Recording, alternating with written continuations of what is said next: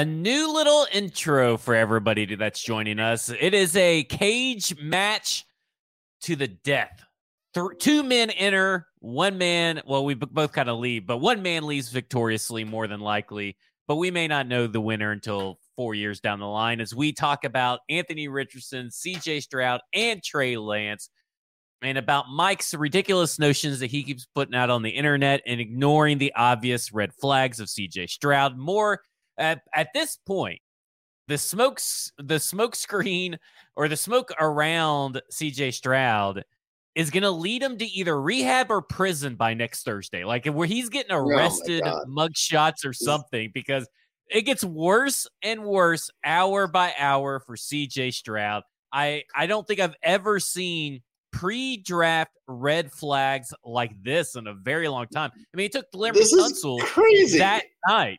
I'm just saying, it's just, hey, hey, listen, it's everybody else giving us this information. You want to continue to ignore it. But what you shouldn't ignore is your article over at podkarski dot com, Mike's article. And we're going to be talking about trade up, trade down, trade, trade, trade, trade, trade, trades everywhere. That's all anybody wants to talk about when it comes to the Tennessee Titans. And we're also going to be talking about, what's the third thing? Oh, top thirty visits is what we were going to talk about. And you know what is a top number one visit, Mike? Bluegrass beverages in Tulane. Ah, yeah. okay, okay.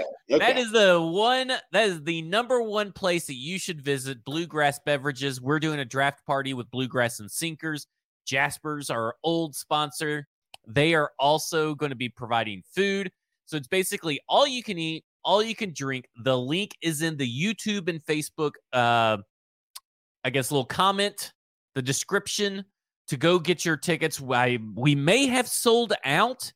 Um, I'm waiting to hear back from Braden, but uh, the website was down, so I kind of look think we may have sold out. But click on the link and make sure that you secure your ticket. Bluegrass Beverages, we'll talk more about them later. Mike, we have been at odds over this last week. As you as you have devolved your C J. Stroud uh, take from like, oh, he's Q B two to like non-draftable prospect. Well, he's done that himself. I I, I just observe the objectable fa- uh, the objective facts, and you are continuing to push them away. You're like John Robinson scouting Isaiah Wilson. So here's how we're going to do this. I, I'd like to explain where I am at with C J. Stroud. Now, obviously, you think that, you know, I want C J. Stroud um, basically in the C F L. so, oh, yeah, you think he's an Arena League player at this point, and well, uh, yeah, yeah, non non draftable. So, well, I mean, he's getting very close. I mean, he, I mean, by the, I mean, like I said, by this, he's going to keep it up with the Stroudashians with all this news and drama surrounding C J. Stroud that you're continuing to ignore. Um, however, I'm just back to where I started. It's like Steve, it's like Bryce Young, C J. Stroud, yeah. It's just like, yeah, it, it means all right. I mean, he he's it's just here's where I'm at, because everybody's like ceiling and floor and this or that. Anybody's anybody's ceiling could be the best at their position, it feels like, and everybody's floor is bust. So I like to keep it realistic. And I know everybody wants to go to these big extremes and all this stuff. I here's my realistic ceiling and floor for for these players. But first, before I get to that, I have two questions I want to ask you. Would you rather have Lamar Jackson or Ryan Tannehill on this Tennessee Titans offense? I mean, just without any context. On this Tennessee, what's the context? Uh, it does no money. Money's all equal. Okay, uh, money, draft capital. You're just we're talking pure talent. Would you rather have Lamar Jackson or Ryan Tannehill? Lamar Jackson. Would you rather have Justin Fields or Sam Darnold mm. for this particular offense? God, do I have to? Uh, yeah, have to. I guess Justin Fields. So you would rather have Anthony Richardson over no. C J. Stroud, because that is the realistic ceiling and floor for Anthony Richardson is Lamar Jackson, and and then Justin Fields is the floor, and then for C J. Stroud, it's Tannehill and Darnold. realistically, that's what you're expecting. And I, I don't Lamar, agree with this idea that like Tannehill's the ceiling for Stroud. I, I you just don't think totally that's the disagree. realistic ceiling? Like no. I, what are the chances that he's going to be better than Ryan Tannehill? The percentage? Like I'd say seventy-five percent. seventy-five percent that he's going to be better than twenty nineteen and twenty twenty Ryan Tannehill. I mean, I'm saying like over the course of Tannehill's career, what Tannehill is as a player, not like one specific season of Tannehill. You, but you think that he's going to be better than Ryan Tannehill? I think so. Yes. seventy-five percent chance, even though look, look. the, the S two test that you brought to ev- the forefront of the Nashville Titans fan base. You're just no, Joe, out Joe Rexroad. Joe Rexroad did that. I yeah, just but, really I mean, you really, along. I mean, you really like kicked it up a notch, specifically on this podcast. You're throwing that out. I'm not. So you're you're out. ignoring. Here's, here's, you're ignoring here's, the red flag. I got my red flag here. Ignoring red flag number one. Here's the thing. Here's the thing that I think we've got to say with the S two test, because I do like it. I, I think it's great what those guys are doing. I think it's really smart. But we don't know, like, all we know what, like a handful of scores total. Like, we know Drew Brees scored really high. We know, uh, you know, Purdy. We know um, who was a Burrow. And then we know this draft class, you know, is like the first draft class. We really know all the guys' scores. That's not a huge sample size. So we know, like, a few cherry picked outliers that are all at the very high end. So you're we ignoring really their information any... that says that it is a direct correlation to passer rating and success. I mean, all the no, I'm not, I'm not, I'm not, I'm not ignoring that. But I'd like to see more data other than five guys. Oh, now that, you, you know, need to see more data. Seven years of data is not enough. We need more data. Well, yeah, seven years is not a very large number when you're talking about like what five maybe highly draftable quarterbacks tops in each class. You're talking about maybe thirty dudes, thirty, thirty-five dudes that they've actually looked at that are real prospects. And, like, that's not a huge sample size for something like this. So, I like, look, I again, over eight hundred I players. Pro S two. I, I would, if, if C J Stroud had a high S two score, I would like that better. No doubt about it. But I also don't think, if you look at the way C J Stroud plays football, that, like, there's a huge processing and, like, you know, decision-making issue with him. Like, well, when everything is easy. It's a, that really tells you when things get difficult. So red flag number two yeah. that you're choosing to ignore, red flag number two, is that he's terrible under pressure, and he can't, and behind this offensive line, technically, you're probably going to see a lot of pressure. You know who's, and, who's better than under pressure? Who? Anthony Richardson. Incorrect. Red no, flag number three. Who's going to who's going to have more based off of P F F? Who's going to have more I think P F F score, uh, Stroud is definitely lower, so you may no, want to check that. Um, who's going to create plays out of structure for you? Anthony Richardson. Or C J Stroud. Why? When, when I would love for him to actually show me that on tape.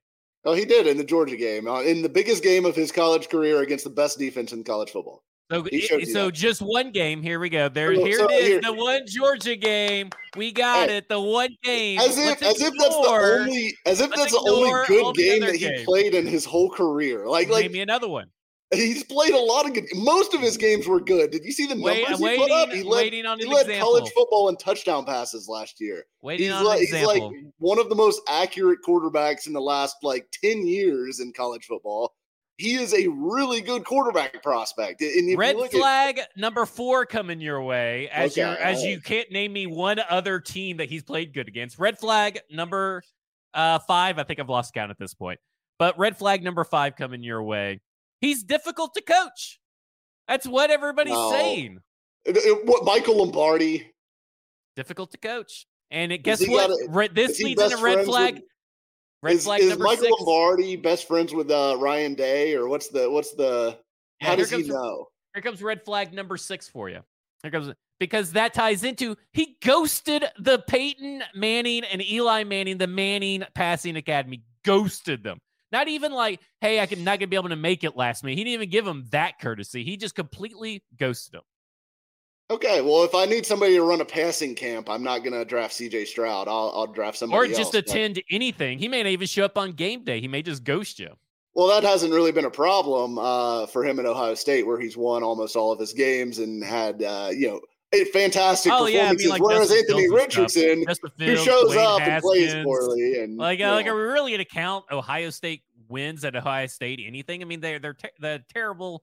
That's a terrible example. Justin Fields, Dwayne Haskins, Cardell Jones, yeah. Troy Smith. Just saying. I'm just ignoring all these red flags. I would, I would rather, I would rather, uh, you know, the guy that went to the really good school and won at the really good school than the guy that went to the really good school and lost at the really good school. I'm about to block Braden in, in the chat because, uh, you know, he's trying to give you information and help you because I do, obviously, I do let, let me say that it's because you're losing. That's why he's trying to, no, he's trying not. to sneak you. He's your cut man in the corner right now, trying to give you like a little extra because you're losing. You're obviously. C, C.J. Stroud, like I, I don't have a, like a catalog of his performances that I'm gonna I want to like rattle off. Yeah, you knew off this right was here. gonna be. Part you can of look the... at pretty much every game he's played because the the very bad games from C J. Stroud are like you can count them on one hand. Over I mean, he the, plays the a seven on seven offense, flag football offense that with the best wide receivers hey, and some of the best yes. talent in the country. So yeah, he's gonna look pretty good. I would look pretty good with J S N sure, and Chris sure. Olave and Garrett Wilson. Sure. Okay. Well, he also did it against uh, Georgia in the, the national championship game without any of those guys healthy. They win that game? No, well, they scored forty-one points. He doesn't play defense. Oh, so. oh okay. That's that's okay. They didn't win that game, so that's a lot of fluff for nothing. How many games did Anthony Richardson win, by the way? E- we're, e- we're enough. I wins. understand that Anthony Richardson is a boom or bust project, but I ask you, would you rather have Lamar Jackson or Ryan Tannehill? I think your seventy-five percent chance of C J. Stroud is going to be Ryan Tannehill good or better than Ryan Tannehill is what you said. You said seventy-five percent chance he's going to be better. Is utterly ridiculous. I don't. I don't think it is. I mean, he's he is. Look, Arif, and this isn't the gospel. I'm not saying it is, but Arif Hassan polled N F L executives last week and, and asked them to compare over the last five draft classes, all the quarterbacks, where their grades were uh, for all of these guys. Trevor Lawrence was number one. Joe Burrow was number two. Justin Fields, number three. C J. Stroud, number four. Bryce Young, number five. Out of all the last five classes. And so, you know, you go further down the list, you'll find, you know, guys like, um, you know, Josh Allen. You'll find guys like, you know, Trey Lance, Lamar Jackson, Justin Now, Herbert. But they, they still had Lamar Jackson, like, they still had Sam Darnold, Josh Rosen, Baker Mayfield in that particular thing above Lamar Jackson, right? Uh, Isn't that yeah, the same article? Yeah, yeah. They do. They do.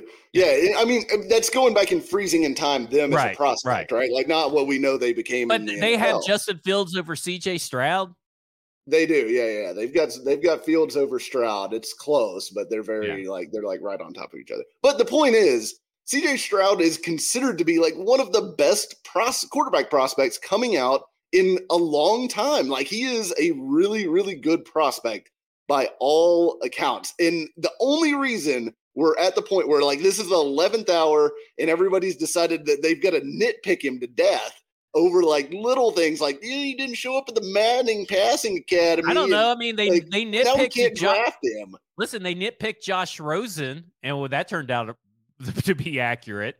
And, you know, they started to well, nitpick Justin everybody. Fields. That's the point. They, they started to nit- nitpick Justin Fields and got accused of racism. At the beginning of the draft cycle last year, or the that year that Justin Fields was coming out, instead of just listening to their gut and realize that Justin Fields was not a good quarterback prospect.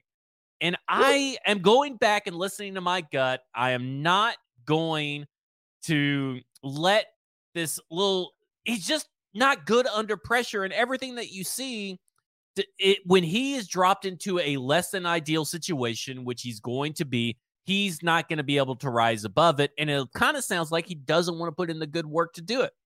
Uh, now he's lazy. Okay.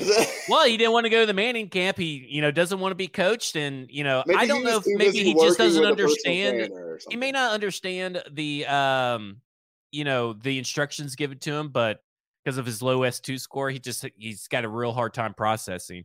But I, I listen, I know that when I have to deliver bad news, I like to choose a neutral site. So we learned today from Jim Wyatt that Mike Vrabel came over to uh, C J. Stroud and said, hey, meet me in the wide receiver room after you take a shower. Obviously delivering bad news because that is a neutral site, you know, but not the quarterback room, thought, not in a fancy gonna, meeting room, just Start a wide the, receiver. Uh, I thought you were starting in on the, you know, C J. Stroud is uncleanly. Uh, no, I, I was actually going to say C J. Stroud's getting moved to wide receiver. That's why they met in the wide receiver. Ah, uh, okay, okay. No, it's um. Look, C J. Okay, for really those that want to know, Stroud says to score. It's illegal medically to for me to tell you. It is a medical record. I I don't know how many times I have to be on a podcast to say I cannot say what the score is. So please look, log and, that and, into your brain.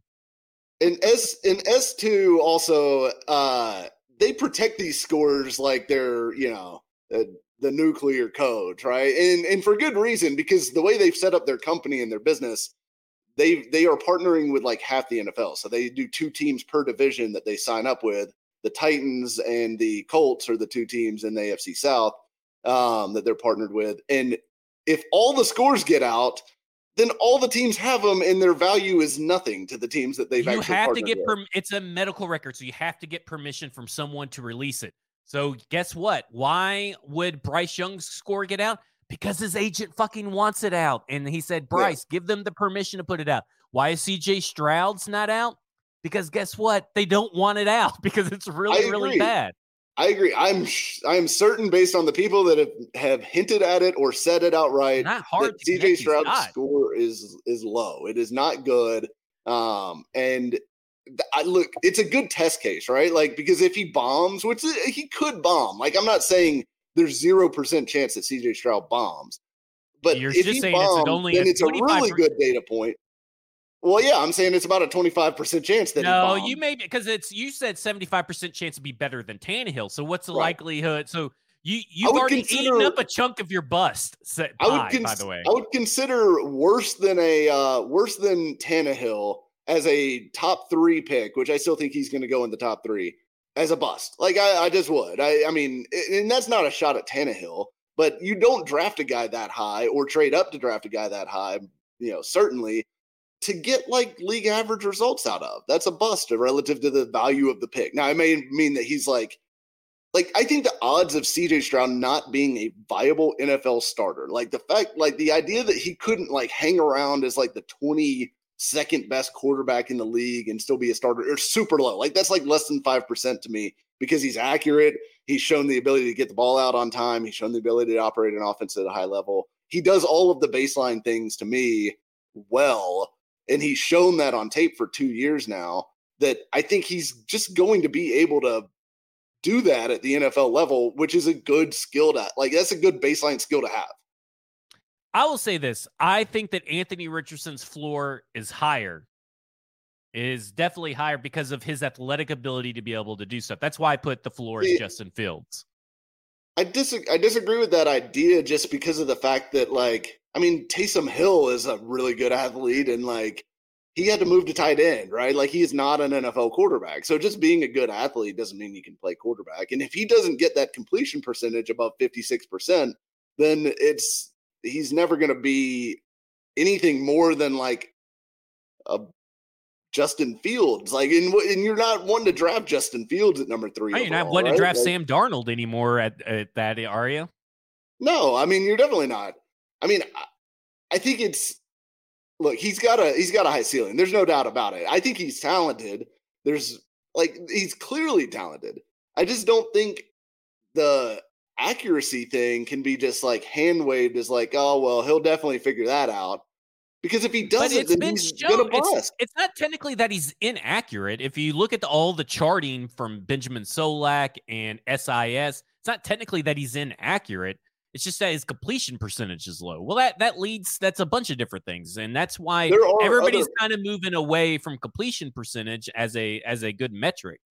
I still, yeah, I'm not, I'm not saying just completion percentage. I, I think there are better metrics, but even like advanced charting metrics still have him on the lower end of all the quarterbacks in this class, and really all the quarterbacks that have really been draftable over the last few years in accuracy. So like, I think his accuracy is a real problem for him, and whether that can be cleaned up with footwork and all that stuff, like, I think that is viable, possible, sure.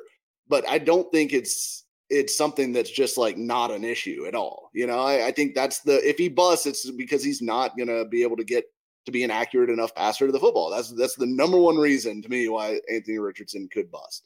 I, I think we'll get there because it's not a mental thing. I think it's just, you know, it's an inexperienced footwork thing. It's not like a lot of a lot of quarterbacks that come through that have accuracy accuracy issues. It's almost a mental and a mechanics thing. It's usually both tied together. They're slow at processing. They they're toesy, they're hill clicky, and all this stuff that you want to do. Or they have a weird release. Like for him, we know that his S two score is is is pretty good. I know it's not as high as Bryce Young or even Will Levis, but it's it's above average. It, I don't know if they've ever released a score, so I don't want to, you know, get us in trouble and release it. I just know they said pretty good. But so I don't. I, to me. And what you see on tape, it, to me, it's not a mental thing about his accuracy. It's almost like it's just the mechanics. And I feel like if you get at someone in there that can fix the mechanics, you're going to see a pretty big increase and also a better offense. I, I talked about it on Monday on a football show. This Billy Napier uh, offense was not a well-designed offense. When you go back and watch these plays, watch these all twenty-twos, it's it's. almost as bad as a Todd Downing offense, and the way that like they run their routes, and it's like just chuck it and fuck it. And I just, it's it's a lot of mess. And to me, I feel like once Anthony Richardson gets the experience, it's untapped potential. So that's why I think he has the better floor, or the the slightly better floor, because I do think there are plays that he can create on structure. There are things he can do under pressure athletically that Stroud cannot do. Stroud has, and I agree with you, Stroud is better in the accuracy and the anticipation part, but it was also really a lot easier for, I feel like, for Stroud to showcase that kind of stuff. Still got to do it. Still got to do it. It's just, a lot of stuff's just popping up. I mean, a lot of stuff. I think one one more point on the, because I know the big knock, and you said it earlier on Stroud as the pressure, like what he does under pressure, everything. Well, you tweeted out just what a few days ago, maybe a week ago, the Q B R under pressure yeah, metric, now, right? It's right. And now remember, now remember, the, everybody that is in the green is above the average. So the and that's what the predictor says, that typically if you're above the F C S average, which was I think this year fourteen, because uh, mm-hmm. Will Levis barely made it over at fourteen point one. You traditionally are pretty good, but you got to remember Mitch Trubisky scored really high in that. I don't think he was on the list, but Mitch Trubisky scored really high. Uh, yeah, Sam Darnold scored high. It's not a perfect metric. No, no metric is perfect, but this being his big knock, he scored thirty point six. He was the highest scoring of all of the quarterbacks in this draft class in Q B R under pressure. And I just think that that knock has been a little bit overblown. And the fact that, like, yes, he was not pressured much at Ohio State, and he did have a good offensive line. But he also helps make that offensive line good by getting the ball out quickly and on time, which is something he's really, really good at. He does not sit in the pocket and hold the ball. His time to release, time to throw, all that stuff, super low, um, which helps his offensive line. That helps Paris Johnson. That helps DeJuan Jones, because they don't have to block for four or five seconds as Will Levis is, you know, just – careening in the pocket, uh, you know, and, and dropping twelve yards deep. Stroud knows how to hit his back step and get the ball out on time and accurately, which is exactly how you want your offense to run like ninety percent of the time. And like the out of structure stuff, I agree. That is like the magic, like the secret sauce kind of uh, that we've seen from these quarterbacks in the N F L. And he does not have as much on tape of that as the other guys like the Joe Burrows and the, you know, even uh, even Trevor Lawrence and, and guys like that had coming out. But I don't think he's a bad – I don't think that, that we can necessarily say he's a bad quarterback under pressure. I just think we didn't see him do that a whole a whole bunch, and therefore we don't have like clip after clip of him making these crazy plays under pressure. We did see him do it in the Georgia game when he was pressured more against a good pass rush. So I think there's reason to say – hey, maybe it's just not, it's not necessarily a weakness. It's just something we haven't seen a ton of yet. So I, I just think the Stroud thing, to me, like, as far as prospects go, the S two thing may be the most concerning thing about him to me. Like, is just that, like, is that going to actually be a problem? But again, like, the tape just doesn't show that being a problem. So I'm, I'm still choosing to trust the tape over like thirty players worth of data. Uh, that, that we have. It's more than thirty players worth of data. It, it's it's about thirty players worth of data. If you consider seven draft classes. No, they've done over eight hundred players. Uh, I mean, they've done they did uh, Drew Brees and I'm saying it's like well. using it as a project a projection tool though. Mm, mm, I think I think you're ignoring it. Um, the uh, well. This guy is saying Zach hiding behind the legality of Stroud's S two score. He knows, Mike knows the same data I do. We were told by the same person. So Mike has the same data. So I'm not hiding behind anything. He knows yeah, what the data I'm, is. I'm also not going to throw out somebody's personal information. Yeah. right. Right. Yeah. Yeah. Uh, I mean, they already said that it was a bad score. So, you know. Yeah. It's a bad score. There ain't nothing you can do about it. There's okay. no, and there's really nothing more that you need to know. Like, it doesn't matter if it was like, like a three or a four or like whatever, like, does it, does it really matter? Like, and I'm not saying it's in that range even, but uh, it doesn't matter what the specific score is, just that it wasn't good. Yeah. Just not, it just, you know, not very good. You know, that's just, it's just kind of, you know, how it is, you know, here and there. Um, okay. Before we, let's calm it down before, cause we're going to about to talk about Trey Lance. I'm gonna have to scold you for your takes on Trey Lance as well. Um, oh dear. So before we get there, Bluegrass Beverages is our sponsor, and this is this is now the moment for us to be able to, you know, calm it down, bring it down, and talk about something positive. So I, we're doing a I'll drink to that, and I'm gonna let you go first with your I drink to that. All right, I uh, this week I am uh, I am celebrating um, toddlers because. Uh, My little man's about to be three. Um, he is super uh, fun at this age. You know, he's he. We go to the store the other day, and he's like, uh, he's like, picks out this like golf set, and he's standing in line and telling all the other people in line at the store about like how he likes to play golf, and uh, you know, just having like full on conversations with people.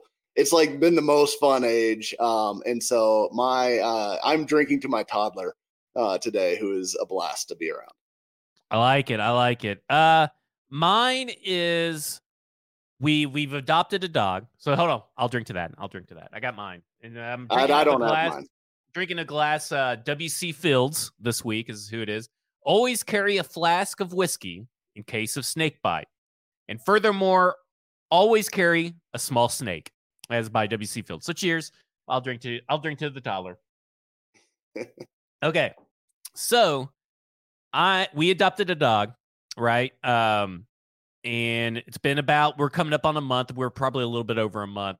She's been acclimating nicely, but we got her D N A test back because we were pretty convinced that she had something mixed with her. one hundred percent French Bulldog, but her maternal side of her family descended from the ancient Chinese wolves from fifteen thousand years ago. So wow. I got pretty much a dire wolf in the family, so I'm going to drink to that. I like it. I like it. Okay. Before we get to Trey Lance, just real quick, five for eleven, forty-five point five completion percentage, sixty-seven yards. That is C J. Stroud's numbers under pressure against Georgia. He was not good under pressure against Georgia. They just I, I, I think, I mean, the expectation shouldn't be that you're completing seventy percent of your passes under pressure, because I guarantee you, if you look at pressure stats, that there it's not, you know, hey, seventy percent completion average, you know, that that's always going to be a lower number. Now, he didn't turn it over, right? Uh, he took four so, sacks, took four sacks, four sacks, and he, he got sixty-seven yards on. Held what? on to the uh, ball eleven. A really long time. So Ooh, his, that, those good. numbers really aren't that bad. That's about six yards per attempt. I better not scroll left anymore. Okay. You put out a tweet because, you know, Trey Lance, you know, teams are calling the 49ers and, you know, all these teams are calling, asking what they can get for Trey Lance.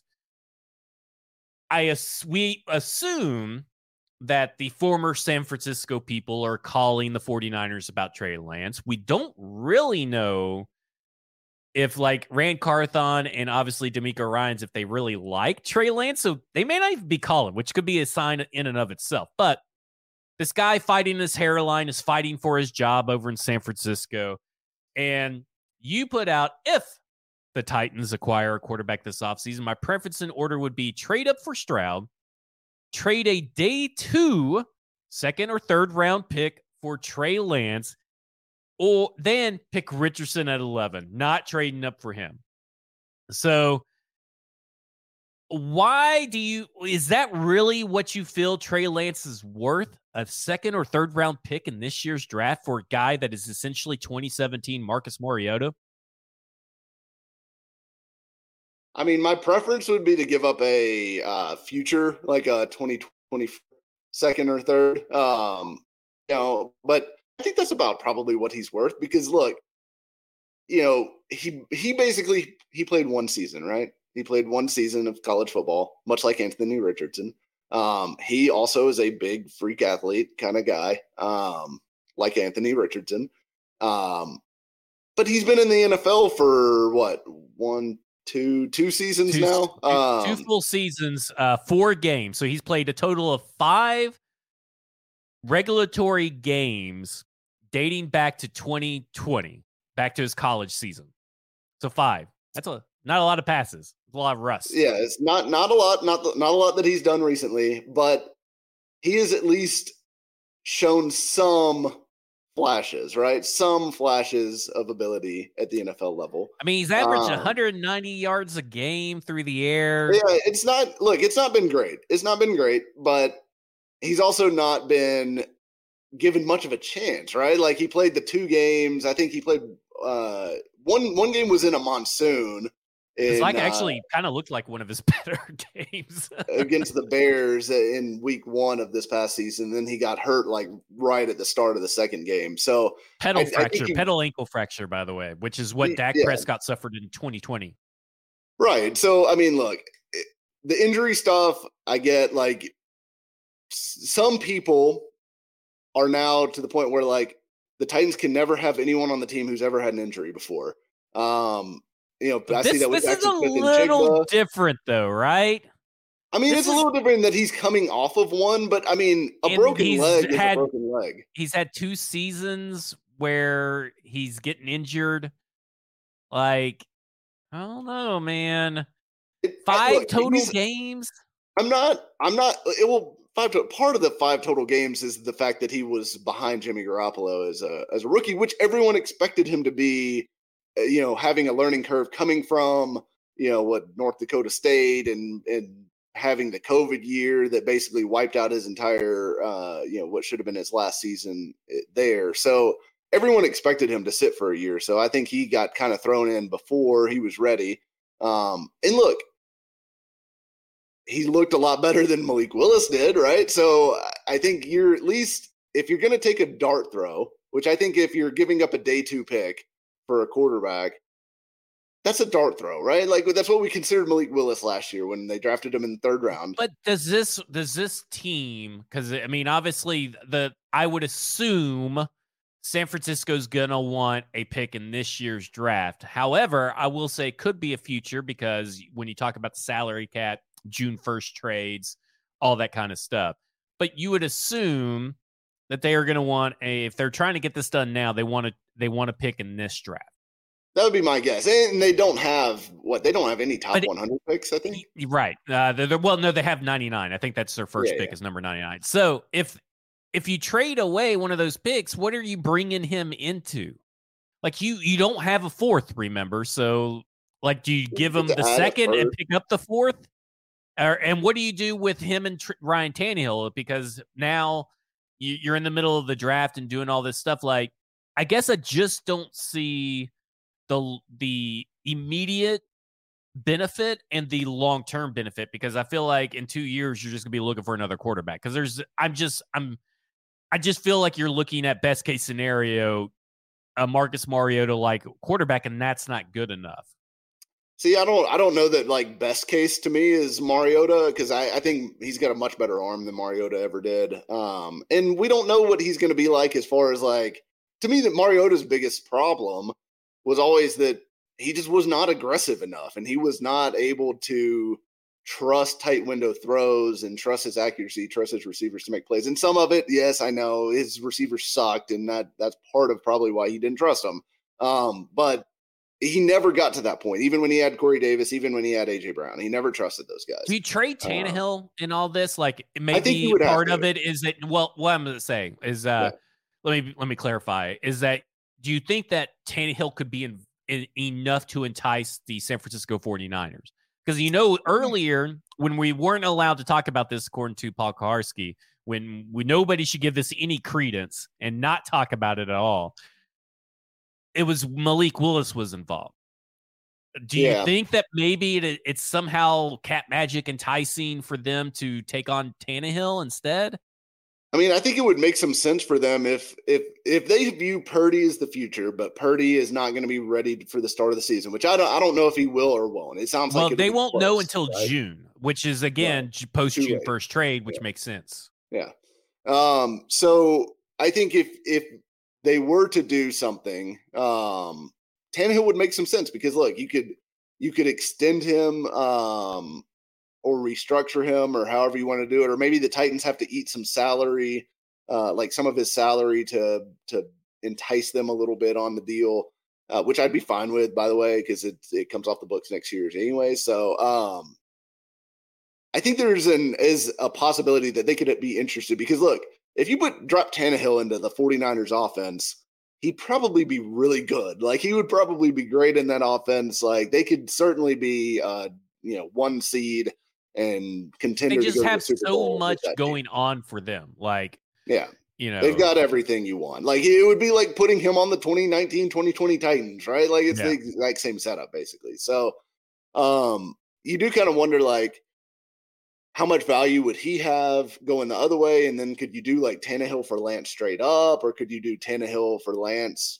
you know, or Tannehill plus a, you know, mid round pick for Lance? Like, I mean, I think that would be interesting, right? Like, if nothing else, you just get younger and like take a gamble on a guy and and see what you got for a year. And then if it doesn't work out, you trade him or you've got him as a backup behind, you know, whatever quarterback you want to draft in twenty twenty-four. But um, I don't like, I don't view Trey Lance as like a, you trade for him and your quarterback situation is fixed forever. Like you're good. Um, I view him as like a high upside dart throw. And like, if you could get him at a discount, which, you know, I, I think a day two pick or Tannehill plus a mid round pick would be, um, I think it's still a gamble worth taking. Cause I mean, the guy's still, I think twenty-two years old. I mean, he's super young. Um, yeah, he'll be, he'll be twenty-three next month. So he's younger than Will Levis. Um, he's younger than like, like he's about the same age as most of these guys in this draft class. So I think the talent is still there that got him drafted number three overall. Um, it just, you know, the injuries and stuff like that, it hadn't worked out for him to this point. And then, but where would you rank him coming out? Like you personally, because me, I said, I think he would be the fourth best quarterback. If you take what he was as a prospect and put him into here, freeze time, put him into this yeah. draft class. Wouldn't you put him at number four? See, I, I mean, I think it would be either him or Richardson I for number three. I think they're kind of in the same plane to me. Um, they're both big, athletic, like big arm guys. And is Trey Lance athletic? I mean, his he didn't yes. really test that well, did he? I don't. I don't remember what his times were, but I've seen him run, and he is he is athletic. I mean, but he's not Richardson athletic. I mean, nobody's Richardson athletic, but I think Lance yeah. is on the once in a lifetime opportunity, and you just don't you just want to throw it away before a guy that can't even stay healthy and can't even decide what he wants to do with his fucking hair. Um, listen, the, the whole thing about Trey Lance to me is that it's a gamble and you have such unfortunate circumstances or cloudy circumstances, I should say, about your future. It doesn't really help clear any of the future unless he hits, but the likelihood of him hitting does not seem that high. Like I think C J. Stroud has a higher chance to hit with the Tennessee Titans than Trey Lance does. Where do you stand on that? As far as uh, likelihood, actually being a yeah likelihood of being actually a good enough quarterback to at least give you five years, because you're only getting two years and maybe a fifth year option. Like I kind of feel like if Trey Lance came here, he ain't seeing that fifth year option. I mean, you would have to decide after this season. Yeah, so, and I don't think it's gonna know. be a good season this season. I mean, I guess it kind of depends on like you know. I mean, uh, it obviously depends on like what Trey Lance is, and I just don't think we know yet. I don't, I don't think we know what he is as a player at the N F L level yet. Um, he's only started four games, so isn't that um, a bad thing? Like at some point, like that seems like let me get out my red flag here. Seems like a red flag that we still don't no. know what Trey Lance is in heading into year three, and well, they're I mean, wanting to get rid of him. Well, maybe well, not wanting to, but they're obviously throwing this out there. He missed, uh, you know, he missed all of last season basically because of the injury. And like, we may never have found out about Brock Purdy if Trey Lance didn't get injured, by the way. Like, there's a scenario or there's at least a, a timeline where Lance plays the whole season in San Francisco and plays really well. Like, I mean, I don't think that's outside oh, we, the realm of possibility. Yeah, but, but that's we just like, don't know. Listen, Kang's already in trouble with the law and he's getting recasted. We don't need to talk about the multiverse and timelines and Nexus events. We got to deal with this one. We're in Earth nine. I think we're Earth nine nine nine nine in the uh, multiverse uh, web system. So, you know, we got to deal with what we're doing here. So here's uh here's Trey Lance. He did not run a forty, but athleticism wise, uh, he was clocked, and this has been confirmed apparently. He was clocked running twenty-one point five four miles per hour uh on a run in college uh in the F C S. So was so did Malik show. Willis. Remember that? And we both said, yeah, I don't think he's as fast as we thought he was. I mean, maybe not. I, I think Lance to me looks faster than Willis to me. Like what, from what I've seen of him, what you think little it's I've seen he's of taller, him. He's got like a longer stride, and maybe it, that's what you're saying. It may, may have something to do with it, but I mean, like that would have ranked, let's see, like eleventh among N F L ball carriers last year, as far as I feel as like G P S it's just a, a, a sideways move into further quarterback purgatory for at least one more year. Like we're we're having the same discussion next year because we're probably going to be like eight and nine because Trey Lance will play half the year. Then here comes Malik Willis, and then here comes dude off the street, and then Possible. we can't get yeah. up. We can't get up to number one, and then we're talking about. You know, Quinn Sewers, I mean, who has the easiest, who won the easiest quarterback battle ever because Arch Manning already sucks. Arch Manning, just, know, suck. Arch, Arch Manning is eighteen years old and has been on campus for like already six sucks. weeks. Um, Can't even win the backup quarterback job. Y'all have some loser that nobody even knows about. It's number two. It's just it's insane. Malik, Malik Murphy was the uh, second ranked quarterback in that class that yours was in. Uh, Hey, if you're not first, you're last. Yeah, Murphy's Murphy's not like an untalented dude.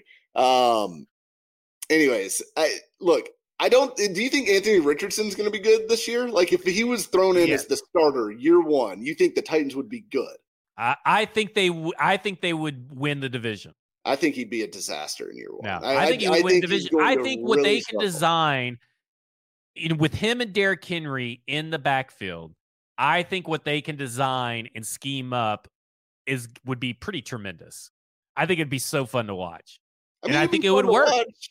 I don't know if he can run a passing offense, though. I mean, like yeah, that's... he can.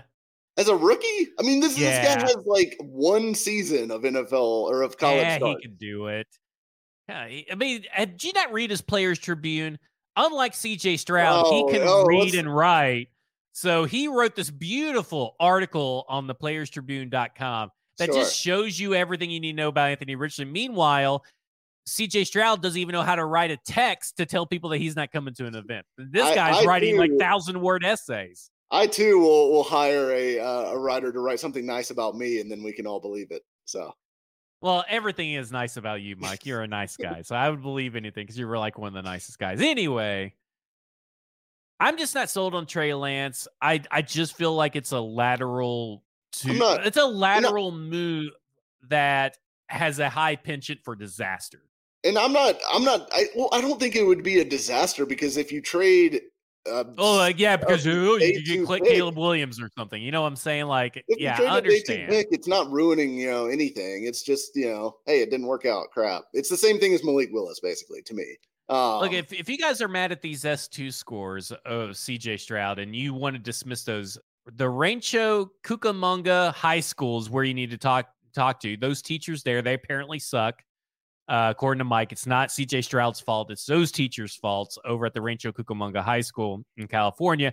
And it's the Ohio really. State curriculum, which I'm not surprised that Ohio State cannot churn out a high I Q quarterback. I'm just, I'm not I mean, surprised. I- I know you're doing a bit, but I do think we should like make a point to to note, because I, I think this gets conflated with a lot of this stuff, that the S two test is not an yeah, intelligence not like test at all. It is a uh, like reaction. Like it, it is like even you're not even it's not even testing your brain or something you you can train for. It is testing how you are like hardwired to be able to like perceive and react to your surroundings. So it is uh, it is definitely not like an intelligence or like – That is exactly I know that's where – But I feel yeah. like I've got to set the record straight, because otherwise people will run and be like, oh, C J. Stroud's really dumb because he did – He's not, he's not dumb. He's just slow. He's just slow. Um, I Now I remember where I've seen that hat before, and that is Ryan Watson comes in. Mike is nice, but he's copying my hat collection. I knew I've seen that hat before. Uh, it's a great okay. hat. It's a great hat. All right. Top thirty visits are happening now. And like I said earlier, bluegrass should be your top number one visit for all your alcohol needs. Go to Bluegrass Beverages in Hendersonville. So if you live in Madison, Gallatin, uh, Goodlettsville, head over to Hendersonville. Get you Bluegrass Beverages liquors. Sign up for the in crowd. Click the link in the chat. Click the link in the description. And make sure that you get tickets to come see pretty much of this live. I don't know if you're coming. Are you? Are you? Are you heading out of uh, the Mount Juliet? You can you can carpool with Stoney and his wife. The Mount Juliet bubble. Um, I maybe. I, I still haven't decided yet. I carpool. Want to I just listen. Uh, Stoney will probably put in the chat right now. They they'll come pick you up.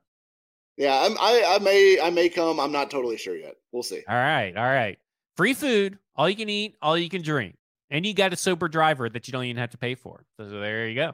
That you don't nice. even have to lift. I'm going to have to lift and carry all the luggage and all that kind of stuff. So that's what I'm going to have to do, because I ain't driving, because I'm getting getting taken advantage. All you can eat, all you can drink. Um. Okay. So Titans, we we know of twenty-five of thirty top thirty visits, which is pretty good. So I'm going to run through the list real that's a, quick. That's a high percentage. Yeah. Yeah. I'm going to run through the list, and then I'm going to also do uh, the virtual meeting. So here's the list of the top thirty. Mohamed Diabate, which I'm probably butchered that. A linebacker to Utah. Emmanuel Forbes, the defensive back. Jalen Duncan, offensive lineman. Jervon, Jervon or Gervon Dexter, uh, defensive lineman out of Florida. Anthony Richardson, Nathaniel Dell, wide receiver out of Houston. Will Levis, Julius Brents, cornerback. Carter Warren, Anthony Bradford, Keon White, Quan Martin, Broderick Jones, Jonathan Mingo, Quentin Johnston, Cam Smith, Valemi Fahoku, Darnell Wright, Hendon Hooker, Zay Flowers, an unnamed running back that's not Bijan Robinson, Marde Mapu, unnamed offensive player that is supposed to be revealed tomorrow by Justin Mello, accordingly, and Tajay Spears, and today, Deonte Banks. Um... The virtual meetings, Ventrell Miller, Tyler Scott, Daryl Middleton, McClendon Curtis, Mark Evans, John Michael Schmitz, Jalen Duncan again, Ivan Pace, Payne Durham. Showed a lot of Jalen Duncan love. You got to remember, Senior Bowl, top yeah. thirty, Pro Day, and a virtual meeting. The position counts puts us as six defensive backs, five defensive linemen edge, two running backs, four inside linebackers, three quarterbacks. Wait a minute, three quarterbacks. Who's the third quarterback? Wait, how'd that get in there?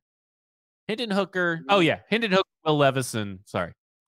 Uh, one tight end, five wide receivers, eight offensive linemen. We're now, the, Dalton we, D- Dalton Kincaid is a possible top thirty vit. We have not visit. We have not gotten that uh confirmed. So Dalton Kincaid is kind of sitting out there. Uh, whether that was just a virtual or a... Could have been a pro day. You know, we don't yeah. know anything about Dalton Kincaid or where it's at, so I didn't want to put it on there. So the, we could technically know twenty-six. And all of that to be said, I do have in front of me, and this is going to lead to two questions, Mike. I'm, I'm sorry I'm getting long-winded to you and the listeners and the watchers. This will lead to an additional... Um, two questions. Okay. So I went back and looked at from twenty seventeen to twenty twenty-two last year and looked at who came to top thirty visits for San Francisco. Now, remember, there is one year where they did all virtuals because of COVID, and how many of those players got drafted. And we're talking six of nine last year. So six of the nine visits were either top thirty or virtual visits were drafted. Three of eight in twenty twenty-one, two of five in twenty twenty, five of eight in twenty nineteen, two of nine in twenty eighteen, and three of ten in twenty seventeen. So it's kind of like a mixed bag of yeah. of where it's at. And, you know, none of the some of these lists are never complete and all that kind of stuff. So this is based on the information gathered by the forty-eight webs forty, forty-niners web zone dot com or something like that. So first, the San Francisco forty-niners have averaged eight draft picks since John Lynch's came to the San Francisco forty-niners. And I think they have, what, seven this year, maybe even more than that. I think they may have actually a lot this year. Now, a lot of that has to do with the way that they are churning out executives and coaches that are minorities. But that's a pretty good sign that Rand Carthon is going to want some more points or some more draft picks. One of those two ways to do that is to trade back. So I ask you, Mike, C J. Stroud is your, if you're trading up for a quarterback, C J. Stroud's your guy, and that is your preferred method of getting a quarterback. Would you rather trade up for your preferred quarterback, or would you rather trade back? Because you you mentioned an ideal scenario is trading back and, and trading a pick for that loser, Trey Lance. So which one do you actually prefer? If I if if Stroud was available and able to be traded up for without, you know, anything crazy from a valuation. Because the rumor is you may even be able to wait to six to get C J. Stroud. That would be insane uh, to me. Now, I, I mean, I see the path, like, where it's like, um, you know, maybe maybe the Colts really love Levis. Look, it, some, teams the, are, some teams are going to love Levis.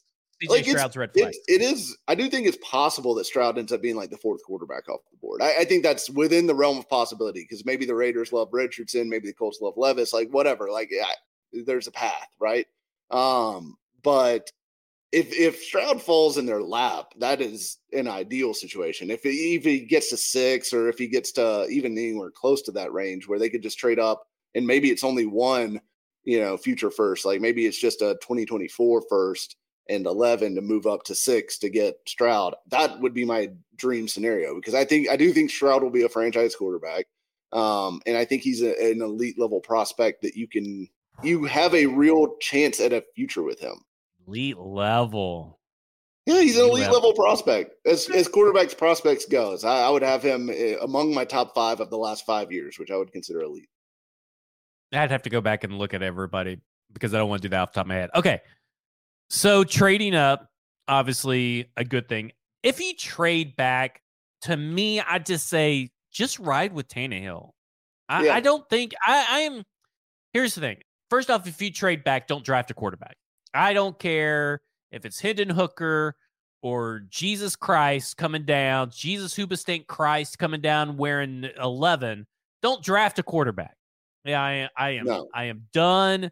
After when you trade back, do not do not draft a quarterback. Even, and I will even say this: I know people think that I am going to be pissed off if C J. Stroud is drafted, if they trade up and draft C J. Stroud, or if they draft him at number eleven. I am just going to have proper expectations. I'm not going to be mad. I'm only going to be mad if they draft Will Levis. That's the only the only mad Zach you're going to get at the draft is if they draft Will Levis. But if you trade back and C J. Stroud's still there and all these quarterback-needy teams decide to pass up on him by the time you draft, I think I'm still out. I think I'm still out on C J. Stroud. Where are you at on that? Like, I, I think if if they trade down off of eleven, then I'm out on them taking a quarterback for the simple fact, and we, we said this last year too, if you're not convicted enough to take him in the pick that you originally got it, then you're not convicted enough to take him at all. Quarterback to me are an all-in or all-out scenario. If you are going to pick them, you need to be convicted enough to take them, to trade up, to take them, to do whatever you take to do whatever it takes to get them on your team, because that tells me that you know that they are special, right? And if you have a special quarterback and an opportunity to get one, you go get them. It and we, we kind of agree though that it's like, in this draft, it may be a little different that if your guy falls to eleven. I'm okay now, with if, if they stick and pick at eleven and their guy happens to fall in their yeah. lap. I'm okay with them just taking one there. Because uh, But don't feed me that the old, is, he's the number one quarterback on my big board or our big board, and he just kind of fell to us. No, that's not what happened. We know right, that's not what happened. Right. But no, I, I agree. I, I think it's um there's a, like a fine line to walk. But I do think like trading back, and I wrote about this uh, today at paul kowarski dot com, is a good option. Like, in, and I agree, like, if they do trade back, they should stick with Tannehill. They should go get, you know, Zay Flowers. I, I would be happy with in, in the kind of middle to late of the first round. I'd be happy with Anton I don't think he's Harrison, going to go in the first round, or Broderick Jones. You know, I, you I'm, don't I'm think Zay Flowers Anton goes Harrison in the first? guy? Yeah, I don't think Zay Flowers yeah. is going to go. I don't. I only think there's going to be two quarterbacks, or sorry, two wide receivers that go in the first round. I think it's J S N and yeah. Like Johnston I, I think it's Quint, I think I'm going to lean Quentin Johnston. Jordan Addison may have a chance to get in there because everybody's so crazy about his bad athletic testing, but probably the N F L probably just doesn't give a shit. Um, if we're just being honest, they probably don't care in those later rounds. I just don't know if Zay Flowers is going to be in the first. We'll see. But yeah, I, I mean, really thought Jalen Hyatt was going to be in the first, but then every scout in America shit on him today. I mean, in, in a damning, I don't know what that is from. Where Billy M from on Bob Twitter again, from Bob, Bob again, again. Oh, he does. Um, yeah, he he it does it. He's done it like every year. He collects yeah. uh, quotes from scouts, um, but oh. he did it for I think it's uh, go long t d dot com. He's a it's a uh, Substack or something my, like that. My um, God, he Jalen Hyatt got eviscerated. Yeah. I I mean that was it was bad, and it, and I've always believed Cedric Tillman is going to be the better pro, but that was just insane. But yeah, carry it all back. I, I only think that one wide receiver is. But even if you do trade back, you're going to pick up extra picks in the fourth. I think is where you need to pick up a pick if you're going to trade back. And I still think at forty-one, there's a very good chance you still have trade back options. But we both agree, do not trade back for a quarterback. So it's either for you, would you say that it's trade up for your guy, no matter who it may be, oh, this, except for Will Levis, never Levis. Trade up for your guy, then J S N, then trade back, or would you say trade up for your guy, draft J S N, then trade back, or trade back, then J S N? I guess it kind of depends to me on like whether they felt like they could get J S N at fifteen, sixteen, nineteen, you know, kind of one of those spots where I could see somebody moving up. Um, yeah. Cause I think the most likely trade back scenario, cause you gotta have somebody to deal with, right? I think it's quarterback. Like if let's say, you know, let's say Houston does not take a quarterback at two and they're set to come on the board at twelve. And let's just say Carthon has had some conversations with some teams behind him and say, hey, we're not going to take a quarterback. Um, do you want this pick if if your guy's on the board and and you know we go on? Um, I could see them trading back. Like say they they just don't like Levis very much. Levis is still on the board at eleven. The Bucs are like, hey, I really want Will Levis. Oh, we'll come get him. I could see them moving back to nineteen for that. The other positions that I could see teams trading up for at eleven would be corner. So like a Christian Gonzalez, a um, uh, Devin Witherspoon. Um, you know, maybe a Joey Porter Junior, maybe. Um, and then the edge rushers, like say, like I don't, Tyree Wilson isn't going to fall at this point. Will Anderson's not going to fall that far. Do you like um, any of the edge rushers outside of those two and Nolan Smith? I think Nolan Smith would be the other one that maybe like a team could be. Man, I with. have a real hard time though wanting to to buy, buy into Nolan Smith, but the rest of them, I just not into the Clemson guys and Lucas Van Ness. I agree with Stoney. His tape sucks. Uh, I think he's terrible. It's like Van Ness is, I I don't understand the Van Ness hype. I don't either. Not as a top ten guy, like as a first round pick, I guess. Like maybe I could see, yeah. Um, because like he's extremely talented, like you because wouldn't see, you rather like, have Lucas Van or Will McDonald over Lucas Van Ness, even in the first round? Maybe not as high as I mean, I would rather have Will McDonald than Lucas Van Ness. I go back. I and wouldn't want to spend like a number eleven at all, but I, I go back and forth on them because I do think there's some real I do think there's some real hold up to the Will McDonald thing in the fact that he is um Not he has not proven to be a very good run defender, and I do yeah. wonder how much he's going to be able to stay on the field as a run defender early in his career if he doesn't improve drastically there. And he's he's a light guy, like, right? I mean, that's that's yeah. probably just something where it's he's always kind of like Nolan Smith, though. It's like it's almost like you're getting yeah. diet Nolan Smith. But, but maybe I don't but know. But Nolan Smith plays heavier. He plays yeah, heavier gotcha. than McDonald does, to me. Um, now, and I'm a big Will McDonald fan. I love him as a situational yeah. pass rusher. And look, you draft for pass rush, like you don't necessarily draft for run defense. But I could see the argument to where Van Ness gives you a little bit more.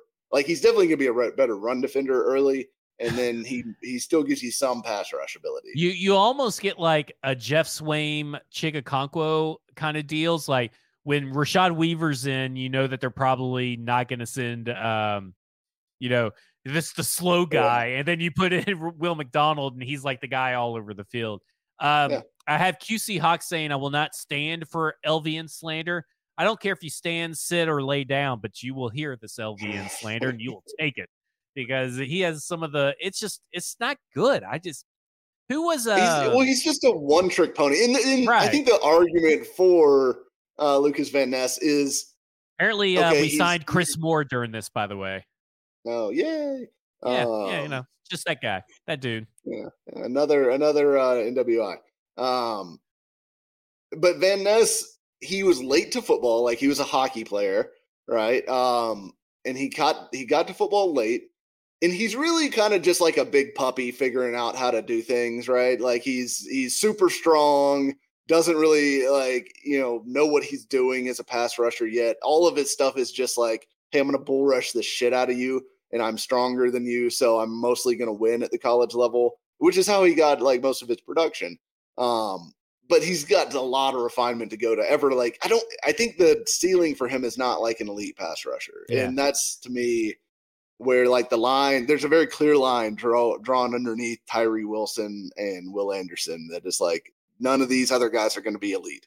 Okay, so there's there's one guy, and it was mentioned by uh, Trace in the chat, that it's been kind of bugging me and Stoney, and I want to get your opinion on it. Is Sam Laporta overrated? Because I don't feel like he is as complete. At, I feel like, okay, he's more Noah Fant than he is T J Hockenson, and he's definitely nowhere near close to being a George Kittle. Like, I feel like he's a guy that's just another Chigoziem Okonkwo, and you don't need another Chig on this team. Technically, I mean, unless I, you're just going to go like five tight ends wide or something.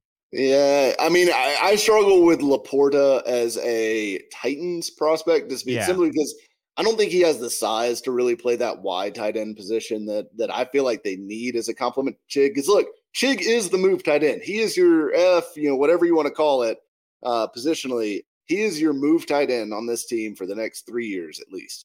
Um, and like. To me, Laporta in his best situation is probably a move tight end.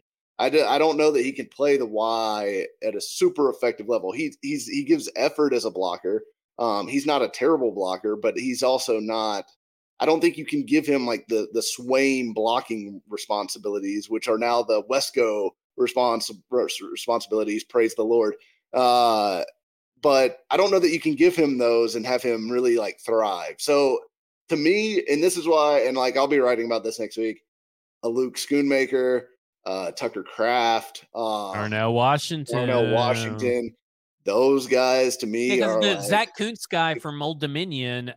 I- I've watched some Old Dominion tape. Yeah, I see a guy that's not very like he catches the ball, but it's like yeah. everything he does is awkward. I don't feel it, like yeah. it's very fluid. I I feel like as much as I I like. Kuntz or is it? Yeah, it's got to be Kuntz. Again, that, that that's a guy. Yeah, Kuntz. We're gonna go with Kuntz, by the way. Um, we're not gonna go with the other one. But I feel like we got to separate guys that are like Chig and guys that are like Payne Durham. You know, and, like yeah, Payne it, Durham, it, Luke Schoonmaker. Those guys are the guys you want to zone in on if you're a Titans fan. Right. I because I don't think they're going to take another like six three, two hundred and, you know, forty pound tight end. Um, I love Jack Campbell, by the way. I'm getting I'm getting told that I'm an, I have an uh, anti-Iowa Iowa agenda, but I love uh, um, uh, Jack Campbell. Yeah, I like I, I do I want defended Jack Campbell today, by the way. I had I had Jack Campbell in my mock draft to end all mock drafts uh, yeah. the other day. So um, yeah, we're not we're not anti-Iowa. Um, we're we're just uh, you know not totally sold on Van Ness as a top prospect. But yeah, uh, yeah, I think you want to focus in on the guys that are six five, two fifty plus. Like, and it's you don't want to like draw a super hard line. Like if it's a guy six four, seven eight, you know, whatever. But um, I do think you want to kind of zone in on on like that type. Um, and I. Like, like Trace mentions Wycheck as a comp for, for Laporta. I kind of, I see that too, but like Wycheck was paired with Aaron Kinney. Like Wycheck was paired with, uh, who was the other guy? Um, Harris was it Harris? Wow. I'm, I'm totally, yeah, I know you're talking about now. Um, number eighty-one, I think it was, but, uh, it, Wycheck was paired with like those bigger guys too, because you always, you've got to like have that kind of like, I feel like you kind of have to have that mix of body types in the tight end room.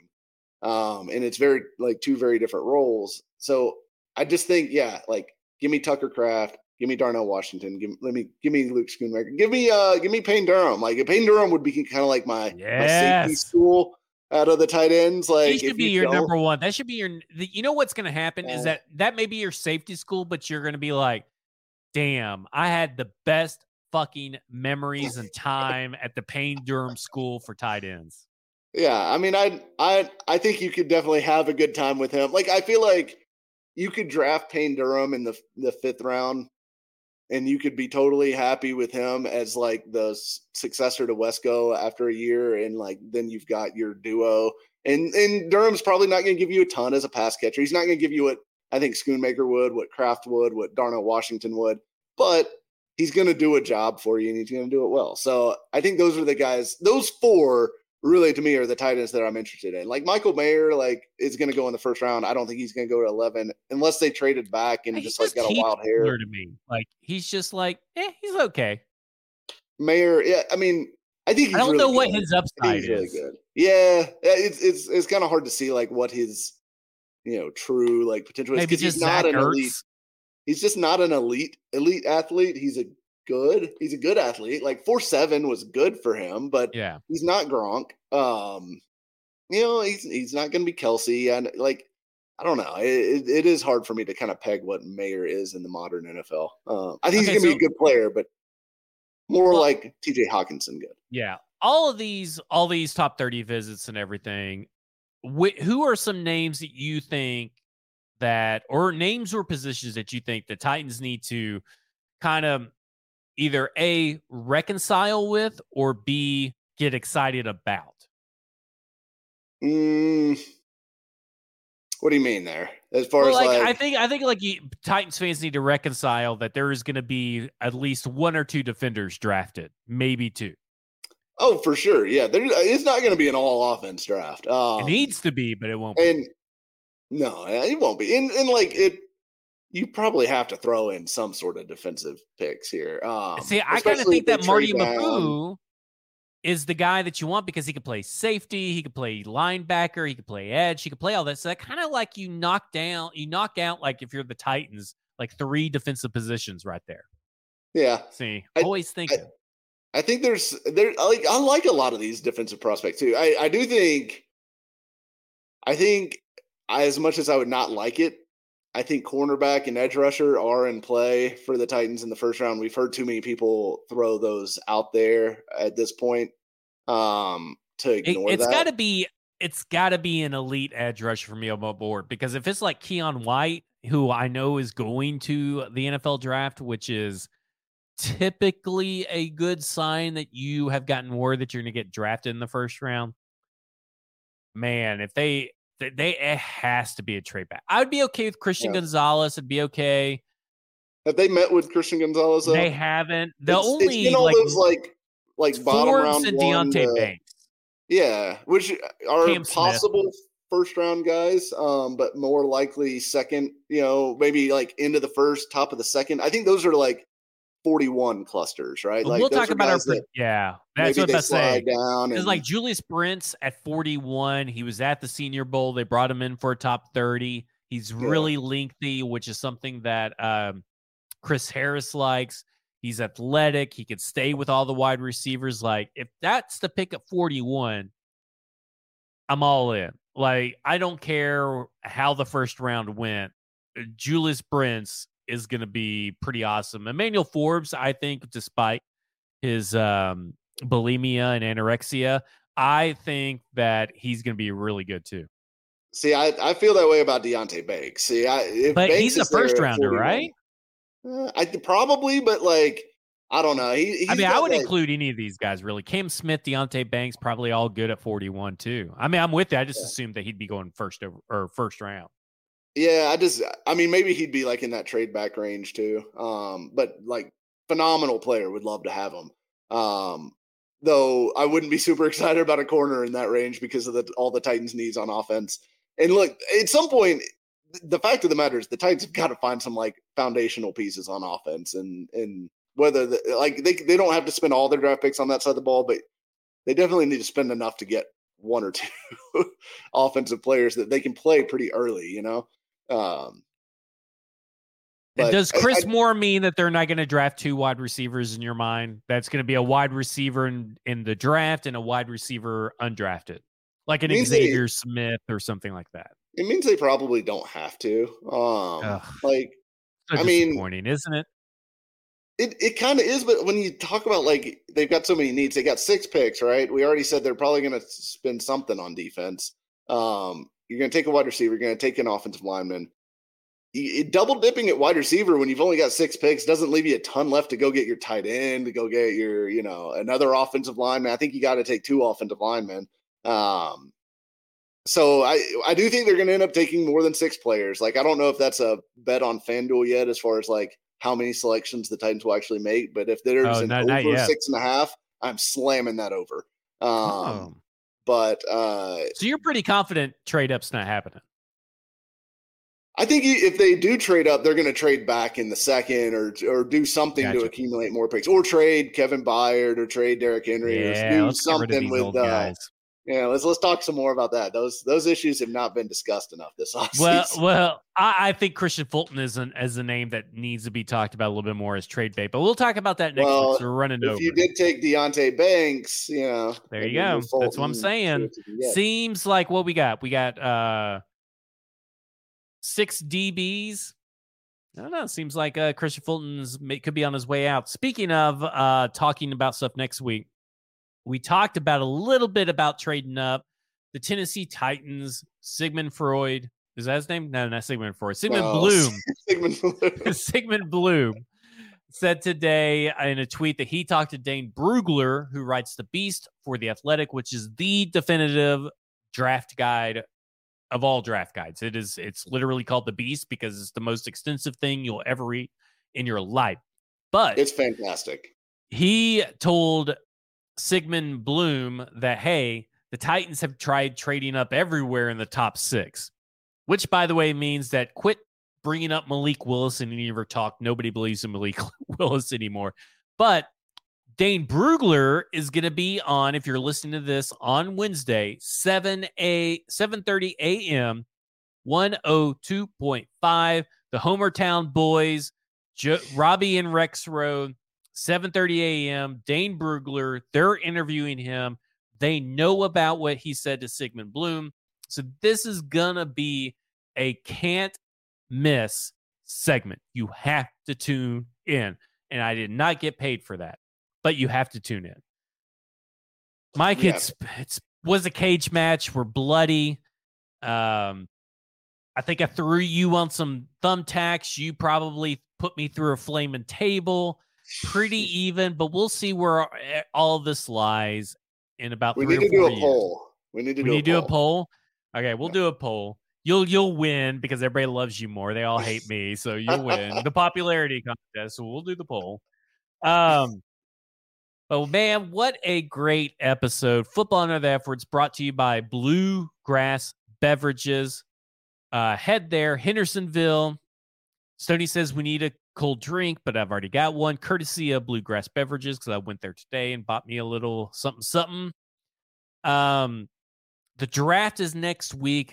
It has been the longest. Has this been the longest offseason as far as from from Super Bowl to combine to draft? Is this the longest one that you've experienced? It feels uh, it feels that way. I feel like I, I may feel that way every year. Um, Man, this one is a slog. It's tough because I've been wanting like I've been wanting it to be draft week for like so yeah. long now. I feel like because and especially because like free agent and we knew free agency wasn't going to be like a huge thing for the Titans this year, but it was such a bore. Um, and then you get you know you just have dead yeah. time until the draft. Diesel, you can watch the one oh two point five interview. Every one oh two point five uh, show is on YouTube live. They broadcast those live, so you can actually even go back and watch it even after if you miss it. But they will be live on YouTube, on Twitter. They'll broadcast on Twitter as well. Uh, I think they do Twitch. Which should we be doing Twitch? Should we be also gaming while we do this? I don't. I don't. Is sports Twitch, sports talk Twitch a thing? Uh, what, I don't do know. You guys want to watch us play Madden for? Uh, I'm I'm a Halo guy. I don't know if I even have um. I have to download Madden. I, I've been playing Halo like crazy. Um. Anyway, stacking the inbox dot com today, Wednesday, the debut article. Every Wednesday, you'll hear from Trey John Watkins. Trey Watkins, a young up and coming writer who I've had full belief in for a while. He put out his first article, The Risk versus the Reward. It's four dollars a month um, for stacking the inbox dot com. And then also tomorrow, a little guest article tomorrow on Thursday. Stoney Keeley's writing an article, Ooh. a ton of words, hidden gems from this year's N F L draft. That will be over at stacking the inbox dot com. Again, four dollars a month gets you all kinds of written content, all kinds of analysis, video, whenever I can get to it. But, you know, I just wanted, you know, I had a, I want to be able to, for stacking the inbox dot com, be a place for young writers who want a break and want their stuff in front of dedicated Tennessee Titans readers. I want that to be a good place for them. So stacking the inbox dot com. Um, paul karski dot com is where you can find your w- written work. Um, the trade back scenarios this week, next week. Um, you're going to be talking about tight ends, not tight butts, but tight ends, the position of the N F L. So that will be, is it just tight ends or are you going to be talking about something else? No, I'm, I'm, uh, I'm basically, and we can, we can actually talk about this on the pod too, because I feel like it's a good pod topic. Okay. Uh, doing my guys, basically, you know, okay. going back to our, our roots on the podcast like side it. of, you know, guys, I'm playing. We'll, we'll do that. On. We we we kind of were going to do that last week, but it just we went too overboard, and we're going overboard this week. So I saved it for last week. Next week, we're going to talk about my guys, but we're also going to talk about who we think people are totally wrong about in the N F L draft. Is whether it's a good thing that they're wrong in a good way or wrong in a bad way. This is who you are going to be wrong about. So for Mike Herndon, at Mike Herndon N F L, I'm Zach Lyons at F-Words Pod. This has been Football and Other F-Words, and you have just been effed.